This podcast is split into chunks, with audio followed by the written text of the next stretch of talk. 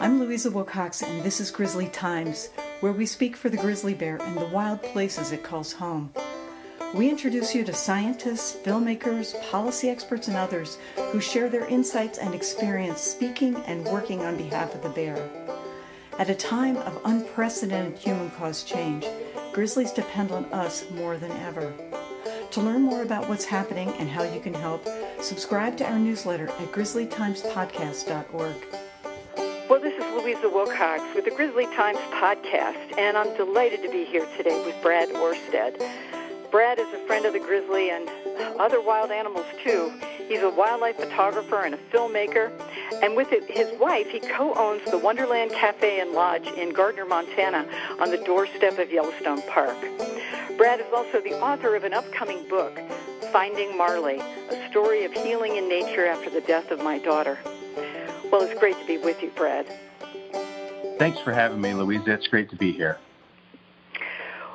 Well, before we talk about bears and your book, I just wanted to ask you about how you and your family are doing in these strange days when coronavirus has upended all our lives and and maybe you could share what your Easter Sunday was like yesterday.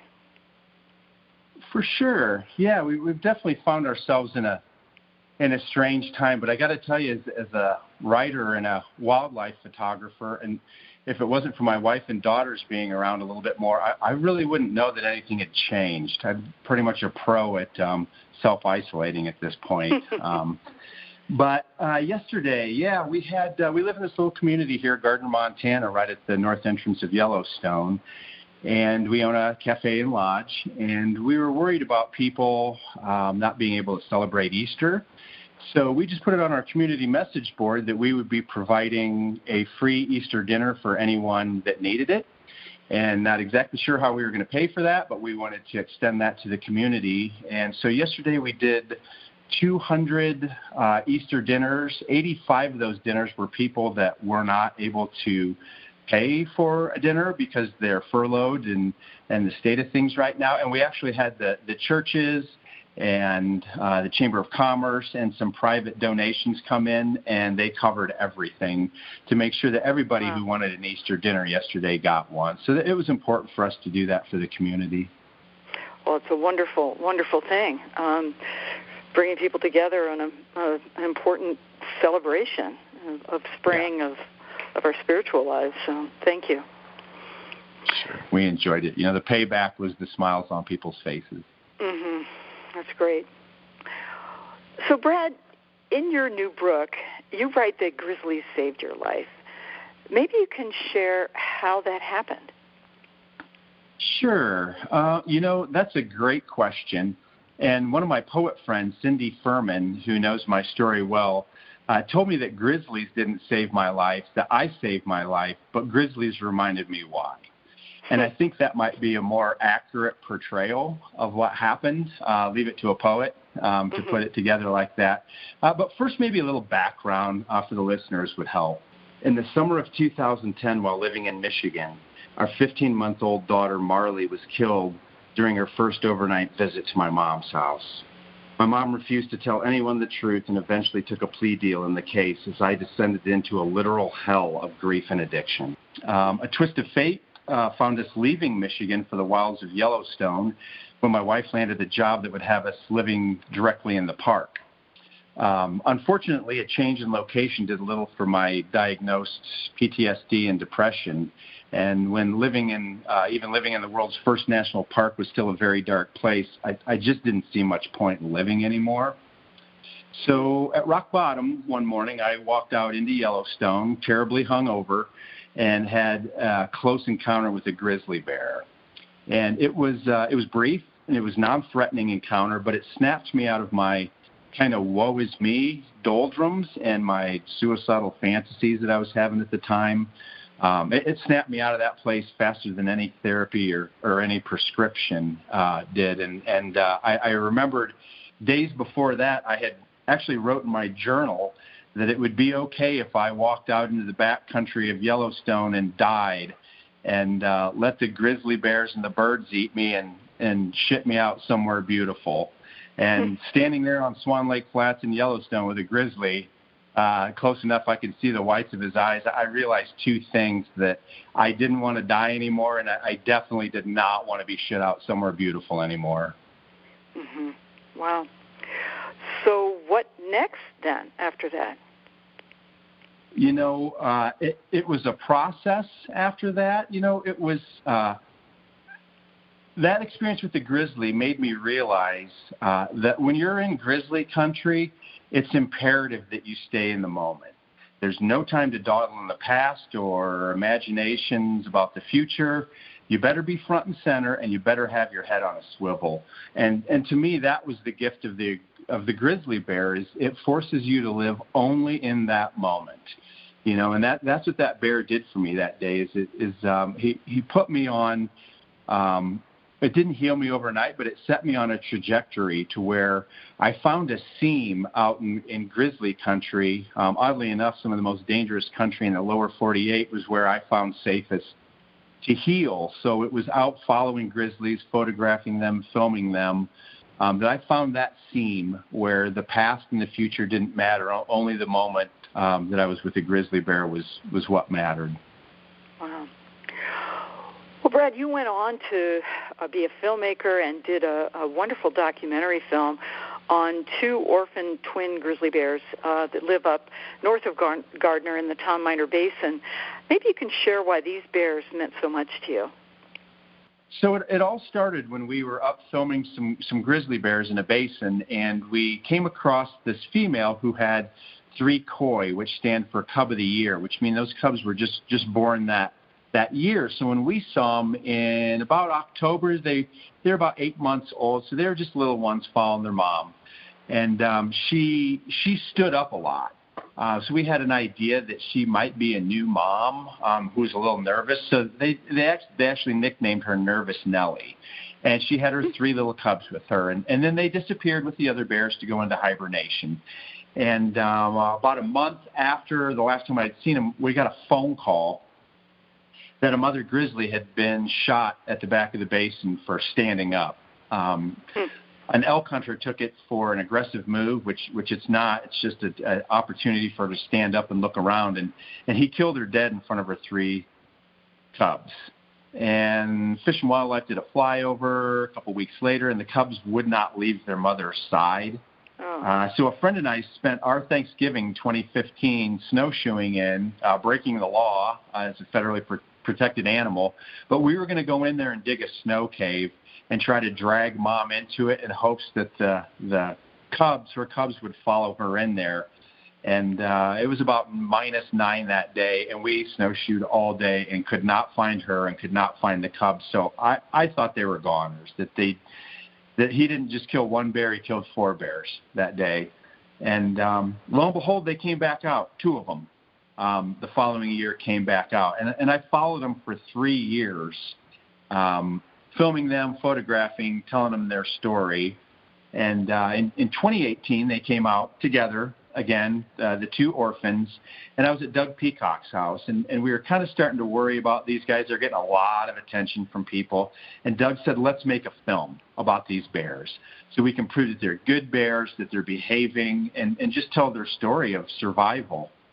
Um, and, and so that's what I did. And it, it, it coincided with uh, that fall of 2018 is when I got sober, when I, I checked myself into treatment and, and quit drinking. And, and um, I spent 30 days with those bears. They, I walked out of rehab. It wasn't for me. I, I knew what I needed. I needed wilderness.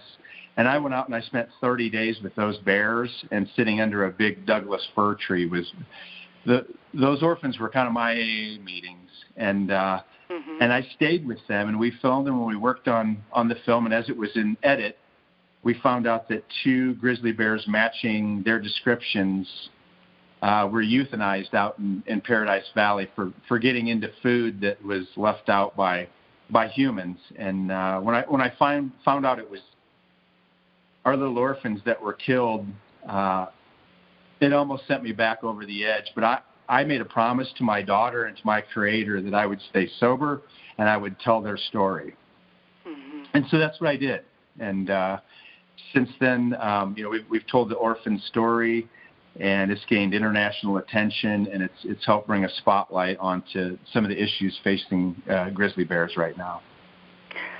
Yeah, obviously, uh, the tragic death of those uh, twins reminds us how how much we have left to do to and to address the failures outside the national parks in terms of handling garbage and and other attractants that can wind up killing bears. So, what do you think needs to be done, and and how do you think we should go about doing it? You know, for me, Louisa, it's all about education and local resources. Um, you know, it's a partnership and a shared responsibility in the community, and, and I do wholeheartedly believe that, that we can coexist. You know, we live in one of the most amazing places in the world, and with that, I feel comes an inherent responsibility to to protect and, and preserve it. And just like our our work yesterday, trying to feed families in Gardner, it's grassroots, and it starts here, and it starts with education. And I don't fault the people of the valley that um, were a little ill prepared for grizzlies, even though they live, you know, right next door to Yellowstone. They they just don't see them, and they just weren't prepared for them. So um, I don't think you hammer people. I don't I don't think you bulldog people. I don't think that's the way we we work. We come together as a community and we talk about the things that concern us and we talk about the things that are important to us. And when we get away from our keyboards and away from behind our computers and we sit down like people at, at tables or, or get together, we find out there's a lot more that binds us than defies us, you know, that, that separates us. Um, and, and I think that's how, how it works, Louisa. We get together and we talk about problems and we find solutions. Mm-hmm. Well, certainly all around Yellowstone, and communities outside the park, Yellowstone and Grand Teton, um, we've seen a lot of progress. I mean, near Gardner, the community of Cooke City, I, I played a small bit part in a major effort that uh, you know redid how that dump replaced essentially a, a faulty dumping garbage dumping system with an enclosed building, and and now bears don't you know die downtown or you know and similarly Gar- Gardner has a ways to go but Gardner's made progress. So there's a lot of success stories um, to build on. Uh, communities have have made a lot of progress so I think and, and we're, we're living in the heart of it you know and I'm so proud of Gardner. Our, our little town does great with um, bear-proof uh, containers about people mm-hmm. getting um, root vegetables out of gardens. And, and last year, the past couple of years, I've seen on social media, if someone has apples still in their hanging in their trees in, in October, people will post on the community board and say, "Hey, did you need help picking those apples? Because we'd sure love to come over and help you today." So instead mm-hmm. of shaming them publicly, they offer help publicly. And then a lot of people say, "Oh crap, yeah, I shouldn't have those apples. I know that's an attractant."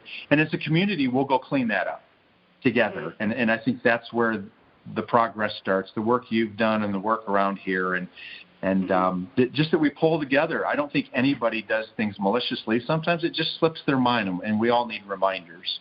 Right, right.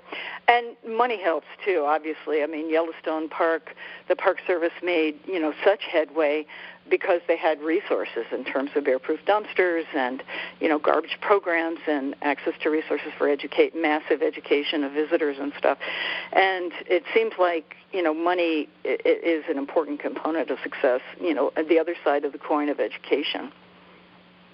It, it really is. You know, we can get people together all day long and talk about ideas, but the implementation of those ideas usually takes some money.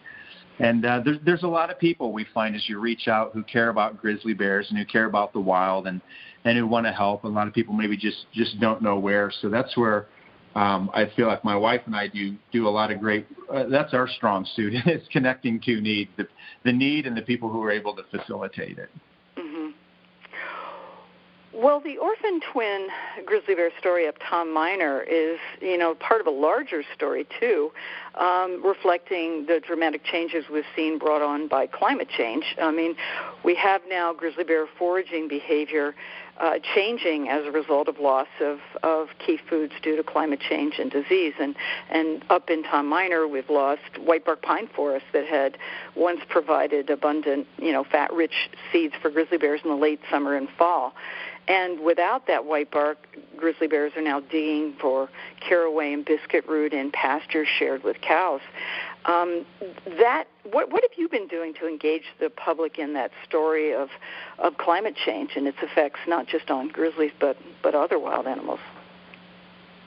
You know that that's a great great question, Louisa. Um, especially up in Tom Miner, I felt part of my duty up there was to educate a little bit. It was a great spot for for viewing grizzlies and and a great spot as an opportunist to where I could um, reach the most people.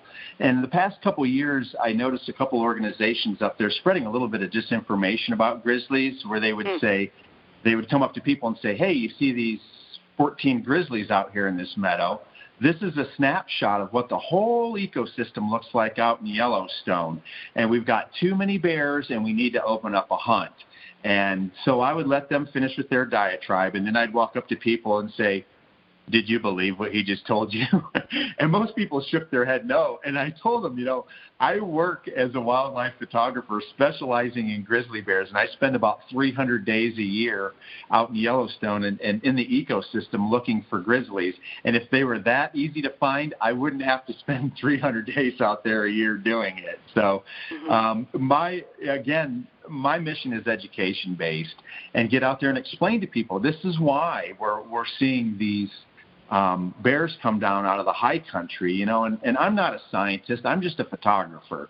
So I go on what I see. And the years that I've seen marginal crops of uh, white bark pine and, and some of the other things they would be eating on up high, is when I see more bears down low digging roots, um, getting into food that isn't properly stored. It's also a time when I've noticed, um, I think it tends to correlate with more hunters, elk hunters having experiences with grizzly bears um, when they go back to get their kills because they're they're getting desperate for food in the fall. And so I think when you put all these components together and you have grizzly bears out in a meadow, that's your teaching moment. That's the time to talk to them. That's the time to hand out a card. That's the time to give them a link to a website.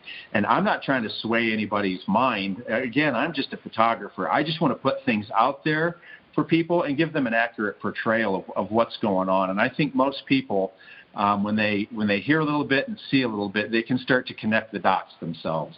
Mm-hmm.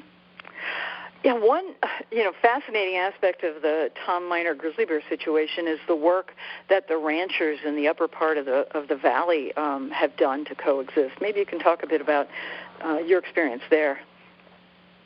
Yeah, you know when we when we first started up there, I I was shocked to see um, you know a, a dozen 20 grizzly bears out in the meadow with a bunch of white historic breed cows out there in the same meadow and I thought the owner must be crazy. She's just asking for it. And and we would see the cows actually run the cows looked like they just wanted to play and like, "Hey, who are you?" and the, the grizzly bears were terrified of them.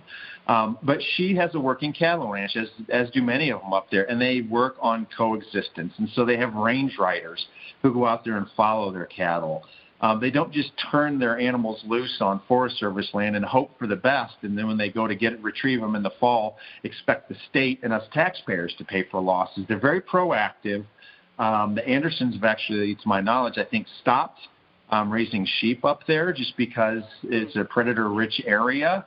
Um, so, so they are my heroes up there, and that's why I wanted to work so hard with education up there, with people visiting, that they are respectful of the ranches, of the families, of the work that they're doing, and, and of the bears up there. They they are really a microcosm to me of how things can and should be done in the West. Mm-hmm.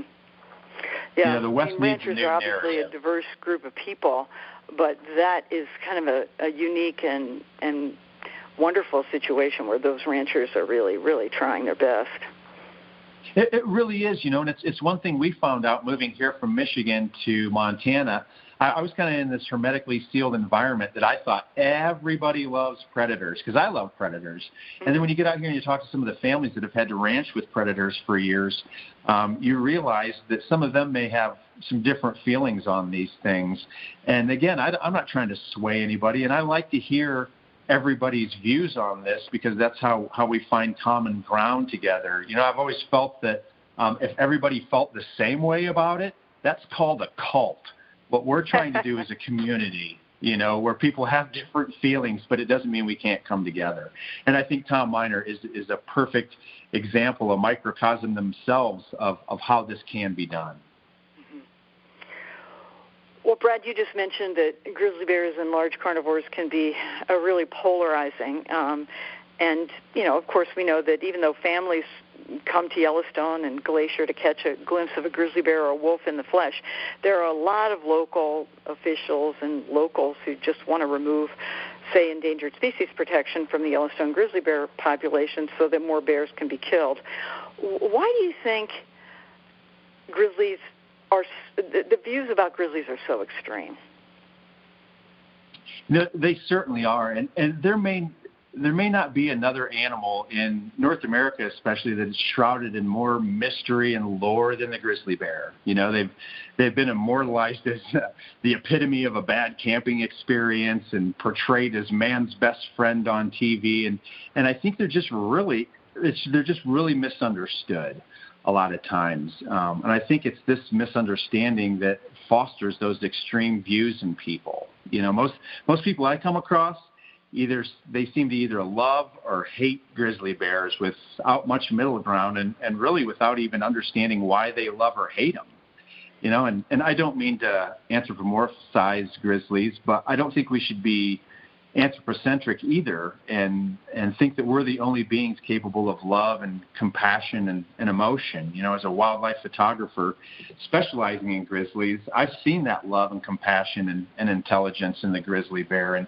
and so it breaks my heart when i hear people um, say that they hate them and that they need to be removed. And, and I think a lot of that is, um, unfortunately, is historical. Some of it comes from generations of people just regurgitating um, what they've heard. Um, uh, but I think there's a new um, understanding, and, and, and I hope that we're moving in the right direction.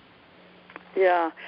I mean, I don't know what you think about this, but um, I've I've often thought that grizzlies and wolves can be sort of a, a stand-in, a symbolic stand-in for a changing West. So the people aren't responding necessarily to the animal itself or to even a multi-generational experience, real experience with the animal, but rather their perception of how values in the West are changing. Uh, do you do you sense that or no? I do. You know, and, and excuse me, living here in, in little old Gardner, Montana, um, I've I've seen how things have moved from a kind of a hunting. Um, you know, we still obviously have a lot. Hunting is, is big business here, and, and it's some of the, the best hunting in the world. But a lot of people are hunting with their cameras these days and more and more so that they that they want to come see that. And these people that are trapped in offices and trapped in different spots, they want to come here and they want to get a taste of the wild, something they can take back, a picture they can hang in their cubicle, you know, when they're when they're back at work. And and I think it's changing the the narrative of the West, changing it from a place that is to be tapped and mined and and harvested and uh, to more of a place that's to be appreciated and respected and preserved. So, Brad, you've written uh, about a growing body of research on how nature can help heal all sorts of emotional wounds, physical issues, loneliness, addiction, heartbreak. And you've been helping to expose some of these kids with special needs to nature. Maybe you can share a bit about your experience with these kids and, and changes you've seen in them. Sure. Um, you know, it was it was actually a bit uh, of an accident how it happened. Uh, we were out with um, there's a, a ranch in the valley that works with um, kids who have Asperger's and, and high functioning Downs and uh, Down syndrome, and they asked if we would be willing to take the ranch owner and um, one of uh, the kids that came from Minnesota that has Asperger's and and her uncle, I believe it was. If we could just take them out for a walk in Montana and maybe show them some grizzly bear signs, a scratch or a track or some hair or something. So, so we said sure. So we're actually out walking with, um, and I'm talking with the ranch owner, and I'm talking to her about kind of my story and, and how nature gave me a safe place to heal and and a place to kind of get off that merry-go-round. And uh, we're work, we're walking with this girl named Carolyn, and we see what we think is a is a bear up on the hill. So we set up a scope and it's a mom, uh, a mother grizzly with a little tiny brand new COY, brand new cub of the year. And so we asked Carolyn if she wants to see it. She looks through the scope and sees it. This is a girl who would not make eye contact with any of us, who would not say a word, had, hadn't spoken in public, was just terrified of strangers. And she turned around and she said, "How, how long? How long will the baby stay with Mama? What, what are they eating? Where's he going to go next? What do they do at night?" She just opened up, and I saw everyone there start crying her uncle had tears streaming down his face. He said she's never wow. made eye contact with people. Um, so Carolyn went on to actually um, work through some of her issues. She was actually uh, the head person at the ranch the next year, so she would bring the other kids from Minnesota and kids that were wow. suffering, and Carolyn would show them around, and she'd show them the Native American sites, and she'd show them grizzly bears, and and so I knew something was there. And then I had another friend. Uh, they have an organization called Will's Hope out of Colorado Springs, and, and Mark and Sarah Squires. Um, son lost his life um, through mm. some of his battles, and and so as as a, as a parent who has lost a child, um, we were fast friends. And they bring a, a group of kids from Colorado Springs up here that have, have Asperger's to a Yellowstone um, experience. It's a full immersion, and I work with them every year with these kids. And it's the most, um, I, it's when I feel my best is is working with them and seeing those changes. And and we know it's working because the suicide rate in these kids are dropping. And when the kids come up here and they don't want to talk. They don't want to look at anybody. They don't want to experience anything. And two years later, they're the mouthpiece and they're the mentor and they're bringing people back.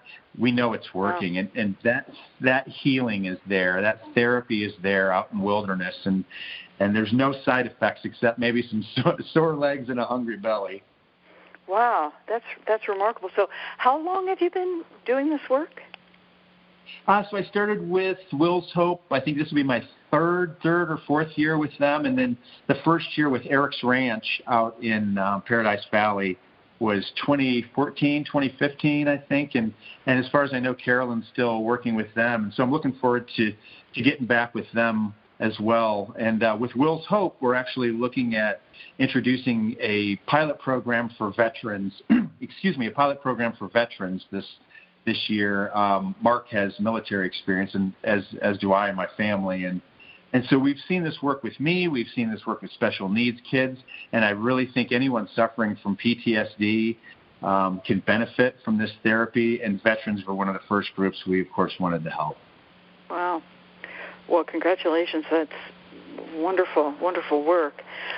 Well, Brad, you mentioned Native American sites, and uh, you also wrote about um, some of your work with Native Americans, including a, a Crow Indian sweat ceremony that you um, participated in that was transformative. Maybe you can uh, share a little bit about how that experience and some of those experiences helped you heal. Sure. Yeah. Uh, you know, I've always been interested in, in Native American culture and spirituality and had read extensively in high school and college and actually went up to Pine Ridge with Lauren Black Elk a couple times in the 90s. And then um, when we moved here, excuse me, when we moved to Yellowstone, we were, um, I was in a bad spot, obviously still with the uh, suffering from the loss of our daughter. And I met a friend who was adopted Crow Indian. And so I was talking to him about it and, and just wondered if maybe through the ancient ceremony of Sweat Lodge I could help kind of start to heal myself. Um, so I talked to him and we went over to Crow Fair one year, which is a, a celebration over at Crow Agency in Montana. And he talked to a healer there uh, who agreed to let me in to um, one of their ceremonies, which not too many people outside of the, the tribes are allowed in. And um, I was excited uh, to be able and honored to be able to do this. But I got to tell you, zooming down uh, a, a gravel reservation road, realizing that this was about to happen was way different than reading about it on the on the library footsteps in Boulder, Colorado. Mm-hmm. Um, it was getting real very fast. So um, they welcomed me in to Sweat Lodge ceremony, purification. Um, there's a healer that came out of the hills um, to pour to run this ceremony just for me. Um, I, I, was touched, and um, so I went through the, the, the ceremony, which is involves very, very, very intense heat and praying and chanting. And um, when I came out, I had a talk with the, the shaman who, who poured for me. And he told me about Indians' heartache and their loss and their experiences. And he told me that now the time for grieving the loss of my daughter was over. After that ceremony, it was over.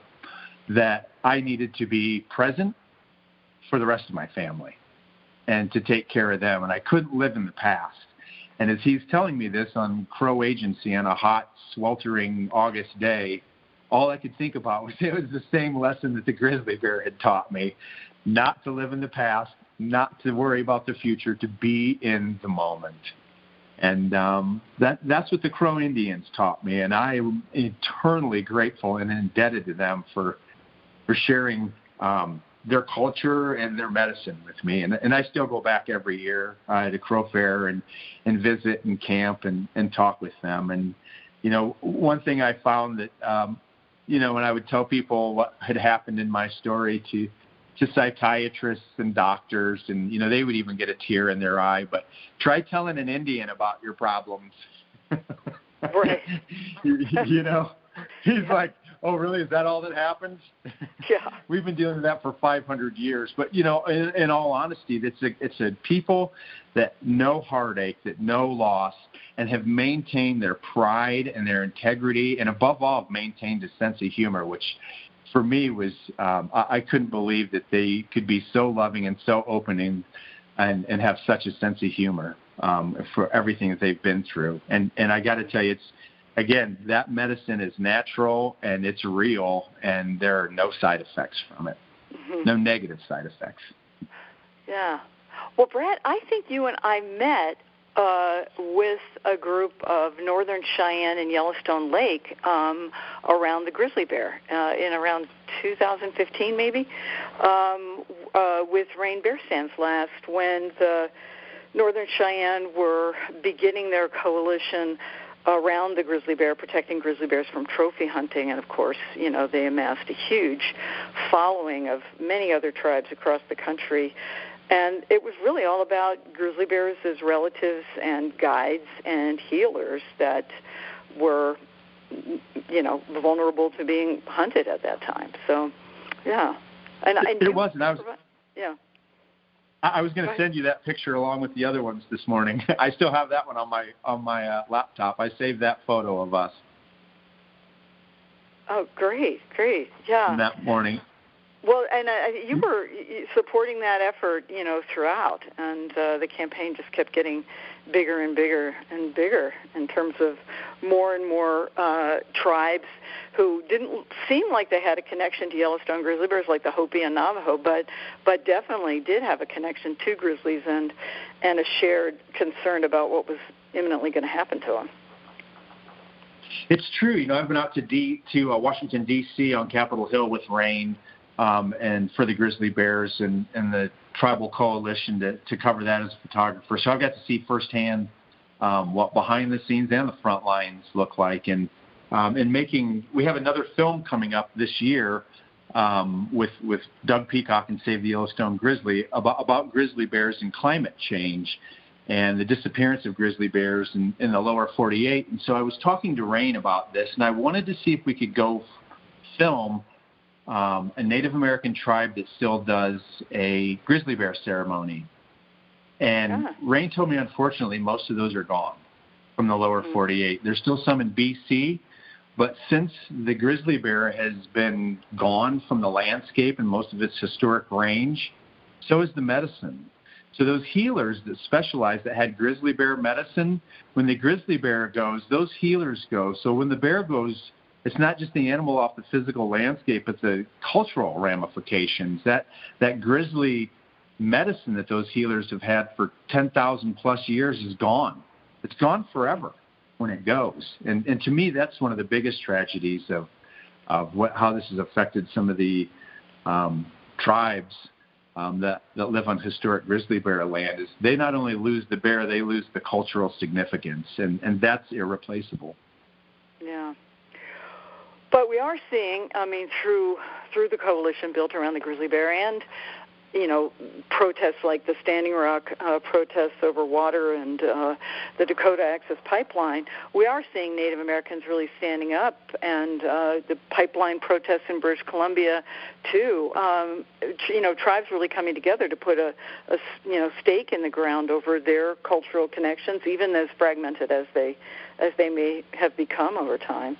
So I think there's hope in that there, there's definitely hope in that. And they've done a tremendous amount of work, and and I feel like some of the tribes maybe needed something like like the grizzly bear to unite under to bring them back together because you know once again there's a lot more that that holds us together than tears us apart and, and they needed that as a people as much as anyone so I'm I'm so proud of them taking the tribes and the coalition and rain and and everybody who's worked so hard to to protect and preserve the grizzlies. You know, they're a sovereign nation and they deserve to have their voice heard.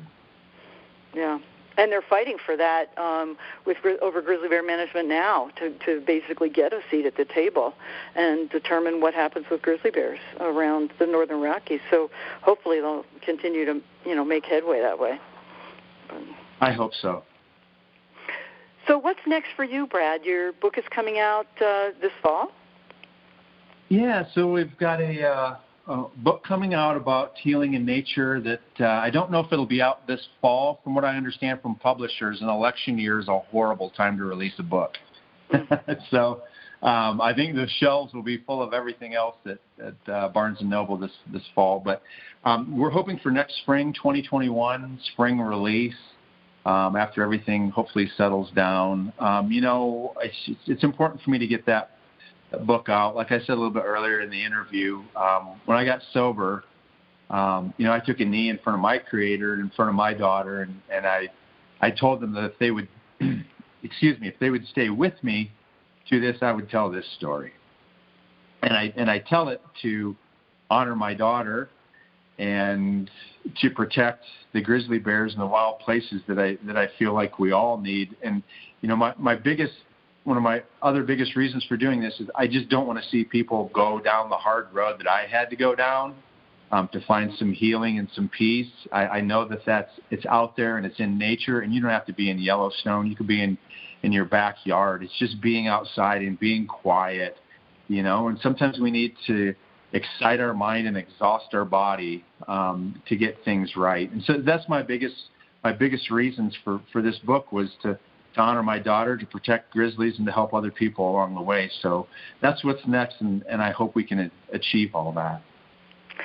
Well, I hope so too, and and thank you so much for taking the time, Brad. Uh, you're listening to uh, Grizzly Times podcast with Louisa Willcox, and uh, here today with Brad Orsted. Thank you so much.